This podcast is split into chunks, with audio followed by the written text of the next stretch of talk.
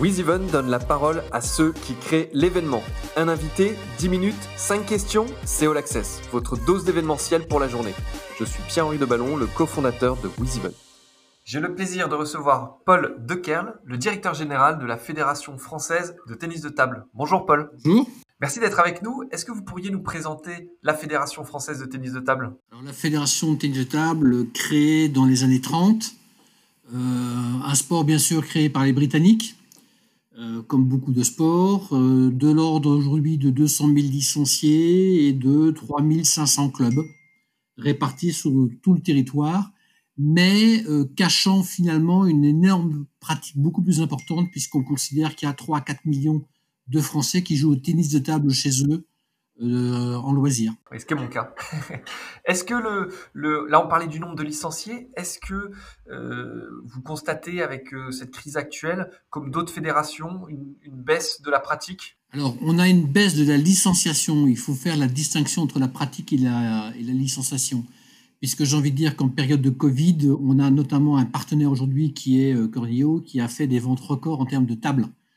Donc on, la pratique s'est beaucoup développée, mais la licenciation a baissé puisque les salles étaient fermées. Alors oui, euh, on a une baisse de licenciation depuis le mois de septembre-octobre qui vient de s'accentuer. Le paradoxe, c'est qu'elle est, elle est beaucoup plus importante chez les jeunes que chez les seniors. Euh, on va dire qu'elle est de l'ordre d'une dizaine de pourcents chez les seniors et les vétérans et qu'elle est euh, plutôt de l'ordre de 30% chez les jeunes. Ce qui est étonnant. Ils sont moins, sont moins atteints par la maladie. Oui, certainement. Ouais. Parlez-nous un petit peu de, de, de, votre parcours, Paul, pour nous raconter comment vous en êtes venu à être euh, le directeur général aujourd'hui de la, de la Fédération française de tennis de table.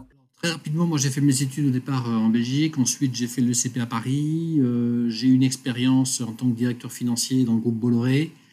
Et euh, en revenant en France, j'ai été embauché euh, par la Fédération française de rugby, où j'ai été directeur financier et administratif pendant une vingtaine d'années. Et entre autres, j'ai été amené à gérer euh, la billetterie des grands événements. Et donc, il y a trois ans, deux ans, j'ai quitté la Fédération française de rugby et j'ai été embauché comme directeur général à la Fédération française de tennis de table. Est-ce que vous étiez un pratiquant, vous jouiez au rugby plus jeune ou, ou pas du, du tout, tout Du tout, je suis basketteur au départ. bon, donc pas non plus de tennis de table.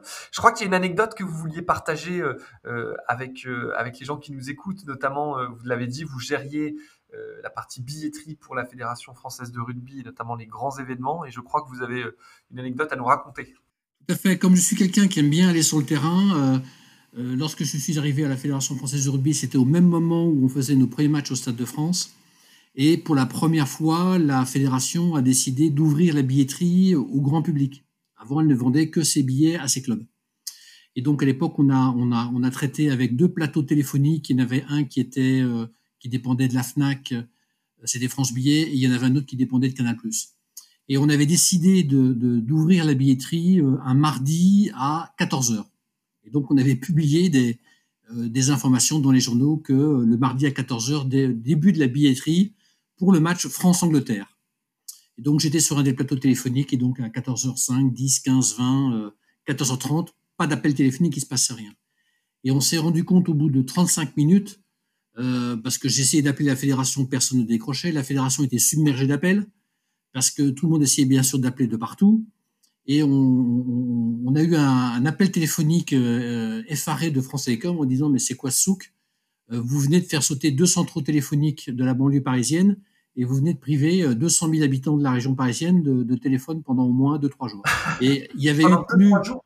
Vous avez dit 2-3 jours? Tout à fait, tout à fait.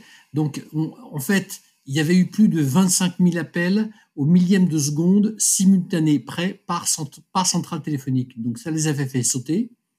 Derrière, France Télécom avait dû remettre en place des équipements temporaires en filtrant, et je me souviens, ça m'avait frappé, ils avaient mis des filtres où il ne laissait passer qu'un appel sur 50 en, en, provenance de la province. Ah oui, ils avaient mis un, comme un système de portier pour limiter la, oui. la, la fréquence. Oui, parce que quand quelqu'un en fait n'arrive pas à se connecter, il va démultiplier les, les voies d'accès. Et donc finalement, une personne insatisfaite va peut-être générer 4-5 appels. Donc depuis, j'ai compris que lorsqu'on démarrait un grand événement, surtout, on ne met pas une heure précise de démarrage, on met un jour, mais on ne met pas une heure pour pas avoir un effet d'engorgement et un pic.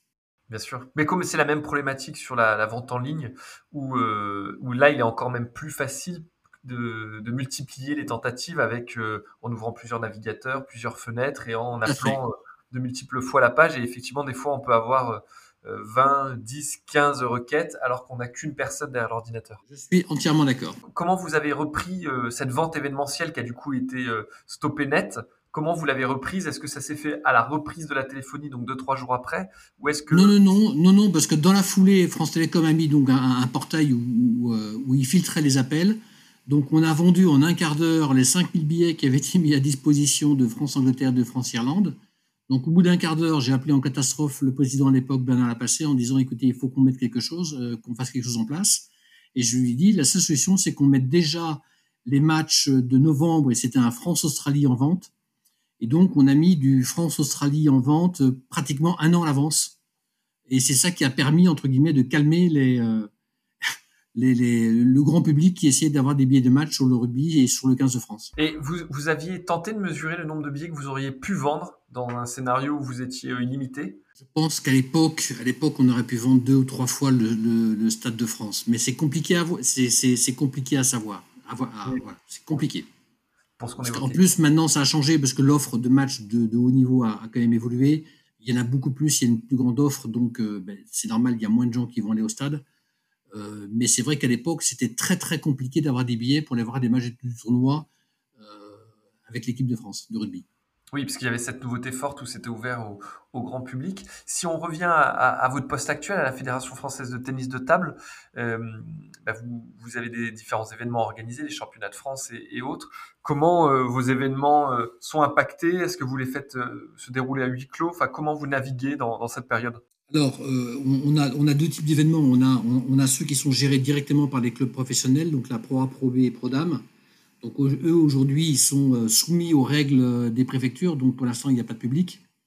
Mais c'est eux qui gèrent directement leurs matchs, leur billetterie. Nous, fédération, on a comme événement les événements qui concernent l'équipe de France. Donc, il y avait des matchs de l'équipe de France qui étaient programmés, ils ont été reportés euh, à une date ultérieure. Et par contre, on a un événement sur lequel on travaille qui sont les finales du championnat de France individuel qui auront lieu à Cesson, à Rennes, en fin mai 2021. Et donc, euh, oui, on travaille sur euh, l'ouverture de la billetterie, et c'est d'ailleurs une problématique euh, qui est quel est le meilleur moment pour ouvrir la billetterie, sachant qu'on a quand même Noël et qu'il va falloir l'ouvrir avant Noël, mais que de l'ouvrir maintenant, en pleine période Covid, c'est peut-être pas très, on va dire, c'est pas, pas très bien pendant que plein de gens ne peuvent pas faire de sport, de tout d'un coup démarrer la vente de la billetterie. Et la deuxième grande question, c'est combien de billets mettre à vente La salle fait 4000 places.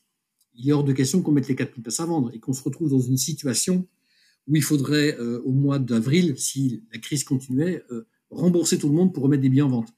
Donc, c'est quelle est la première jauge qu'on va ouvrir? Oui, et puis à l'inverse, euh, ça peut être aussi compliqué si euh, il faut vendre 2000 places au dernier moment parce que les, les, mesures sanitaires sont, sont levées. Mais c'est toute la difficulté, je pense, de tous les organisateurs, c'est de, de, prendre ces décisions dans un contexte incertain. On est d'accord. Mais en tout, cas, en tout cas, pour moi, il est simple qu'il ne faut pas vendre trop de billets. Parce que sinon, ça nous obligera à rembourser tout le monde et à redémarrer une, vente à zéro. Oui, et puis de créer de la frustration. Oui, oui. Bah, en tout cas, un grand merci d'avoir, euh, de nous avoir ouvert les, les portes de la, de la fédération, d'avoir eu ce, ce retour d'expérience euh, euh croustillante avec, avec les, centrales téléphoniques qui avaient sauté donc, pour cette, cette vente de France-Angleterre. Et puis, et puis bah, on croise les doigts pour que d'ici mai, les choses se soient améliorées et que les ventes et l'organisation plus globalement puissent se dérouler au mieux. Merci, euh, Paul. Et merci, et puis ravi d'avoir pu euh, avoir avec vous cet échange. On est au ping-pong, donc c'est normal, on fait des échanges. on renvoie la balle. Merci. De rien. À bientôt. Vous écoutiez All Access, le podcast de WizEvent, la solution de billetterie, d'inscription et de cashless pour les organisateurs d'événements. Pour prolonger cet échange, partagez, commentez et notez cet épisode sur vos plateformes préférées. Et pour nous rejoindre, rien de plus simple, media.wizevent.com.